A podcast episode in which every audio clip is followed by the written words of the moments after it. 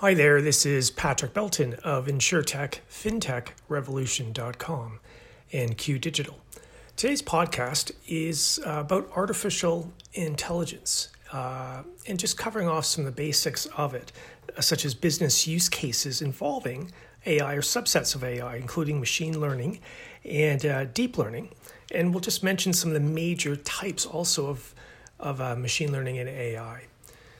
And this is key, this basic understanding, because your organization has to stay ahead, remain ahead in this accelerated artificial intelligence race that we find ourselves in. So it requires your leadership teams and your management teams to be making uh, excessively nimble and better informed decisions about where and how to employ artificial intelligence in your business and you need to act quickly uh, on these endeavors going forward. So let's start with artificial intelligence, a definition of it. There's many I could give, but this is the one we'll use for today. AI is typically defined as the ability of a machine to perform cognitive functions that we would associate with human minds. Things such as perceiving, reasoning, learning or problem solving. So, some examples of technologies that uh, enable artificial intelligence to solve business problems are robotics and autonomous vehicles, uh, language, computer vision, virtual agents, uh, and machine learning.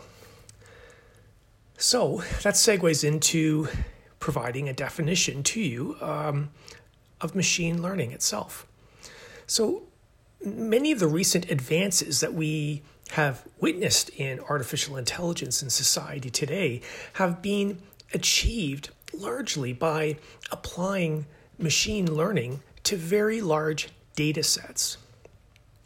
And machine learning algorithms detect patterns in these data sets and learn how to make predictions and provide recommendations by processing the data and experiences rather than by receiving explicit programming instructions. So the algorithms um, also adapt in response to new data and new experiences to improve efficacy over time. So fundamentally, look, machine learning provides predictions and machine learning provides prescriptions. And there's different different types of analytics involved or that we could note about with regard to machine learning. Uh, there's descriptive, there's predictive, and uh, prescriptive. Descriptive, predictive, prescriptive. So, in terms of um, descriptive analytics, in this case, machine learning is going to describe what happened. And this type of thing, actually, this, this element or function of it, is actually widely uh, used or employed across uh, many, many industries. It's really quite popular.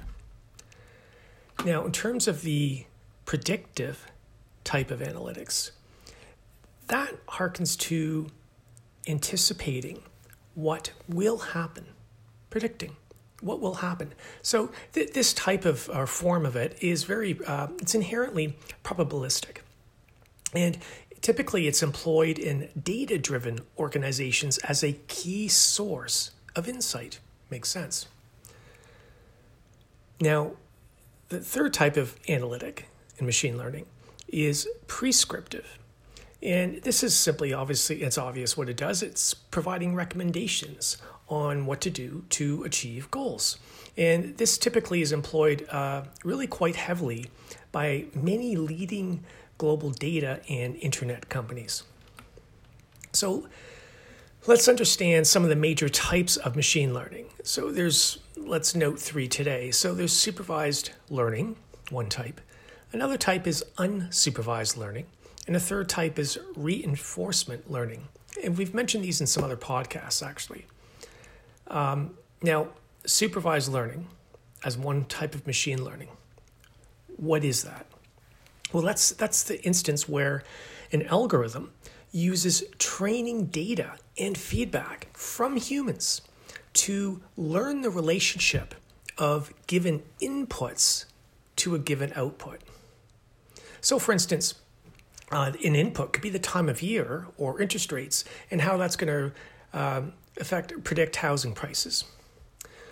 Now, when when would you use this? Well, you know how to classify. You use it because you know how to classify the input data. You have that ability already, and that you can also. So, if you know how to classify the input data and the type of behavior that you want to predict, you would need then the algorithm to calculate it for you on new data. Now, how, how does it work?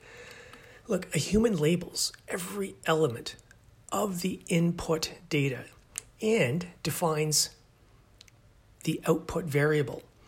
So the algorithm is trained on the data to find the connection between the input variables and the output. And once the training is complete, typically uh, when the algorithm is sufficiently accurate, the algorithm is applied to new data. Now, what about unsupervised learning? The second major type of machine learning. Okay, what is it? So that's that's an algorithm explores input data without being given an explicit output variable. So, example, um, you know, exploring customer demographic data to identify patterns. Now, when would you use it? You do not know how to classify the data, and you want the algorithm to find patterns and classify the data for you. Now, how it works is that the algorithm receives unlabeled data and it infers a structure from the data, and the algorithm identifies groups of data that exhibit similar behavior. Now, the third type of major type of machine learning is reinforcement learning. And so, what is this? This is uh, where an al- algorithm learns to perform a task simply by trying to maximize rewards it receives for its actions. So, when would you use it? Well, you don't have a lot of training data. So, you cannot clearly define the ideal end state or the only way to learn about the environment is to interact with it. That's when you're going to use it. Now, how it works is the algorithm takes an action on the environment. For example, it might make a trade in a financial portfolio. And then it receives a reward if that action brings the machine a step closer to maximizing the total rewards available. So, like if it got the highest total return on the investment portfolio. The algorithm optimizes for the best series of actions by correcting itself over time. Now, let's just go into touch upon now supervised learning and the algorithms and, and some sample business use cases that perhaps you can relate to. So I'll just list out some of those sample business use cases for supervised learning understand product sales drivers such as competition prices, distribution, advertisement. Or what about this? Optimize price points and estimate product price elasticities. Another would be classify customers based on how likely they are to repay a loan. Another would be predict if a skin lesion or is benign or malignant based on its characteristics. What about this? Predict client churn. That's invaluable. Uh, or predict a sales lead's likelihood of closing. Another example would be business use case would be provide a decision framework for hiring new employees. Understand product attributes that make a product most likely to be purchased. Analyze sentiment to assess product perception in the marketplace. And another one would be business use case would be create classifiers to filter spam emails. And yet, here's a few more. Predict how many patients, say in this example, think of a hospital. What about predicting how many patients a hospital will need to serve in a given time period? Or what about predict how likely someone is to click on an online advertisement? Or predict call volume in call centers for staffing decisions? Or predict power usage in an electrical distribution grid? Another business use case would be to detect fraudulent activity in credit card transactions. Now, deep learning can do even better with this and have a higher degree of accuracy, but nonetheless, it still works in this too. Another business use case would be a simple and low cost way to classify images. But again, the accuracy is better with deep learning rather than this, uh, this version, but still, it's, you can still perform that business use case in this case. Another is predicting product demand, or if this is relevant to your business, inventory levels um, or about predicting prices based on a variety of characteristics of the given product or service that's on offer. Um, what about predicting the probability of a claims occurring for a given client? Or predicting whether or not customers are going to be willing or not willing to pay a particular price for a given product or service that you're offering. So let's go into unsupervised learning. And those algorithms and some sample business use cases I'll list out for unsupervised learning. So here would be one would be segmenting customers into groups by distinct characteristics such as age or sex or whatever you can think of. For instance, and that's that's to better assign marketing campaigns or to even prevent churn. Another business use case is segmenting customers to better assign marketing campaigns by using less distinct customer characteristics. Another case is segment employees based on likelihood of attrition. Or cluster loyalty card customers, if you have those in your business, into progressively more micro segmented groups. Now, the use case is Inform product usage or product development by grouping customers mentioning key uh, certain keywords in social media data. Another case would be recommend what movies say, if, you, if you're in that industry, that consumers should view based on preferences of other customers with similar attributes. That's one you can relate to. And here's another relatable one recommend news articles a reader might want to read based on the article they are currently reading. Now, reinforcement learning. Here's a handful of uh, um, business use cases that hopefully you can relate to. Uh, one is uh, optimize the trading strategy for an options trading portfolio.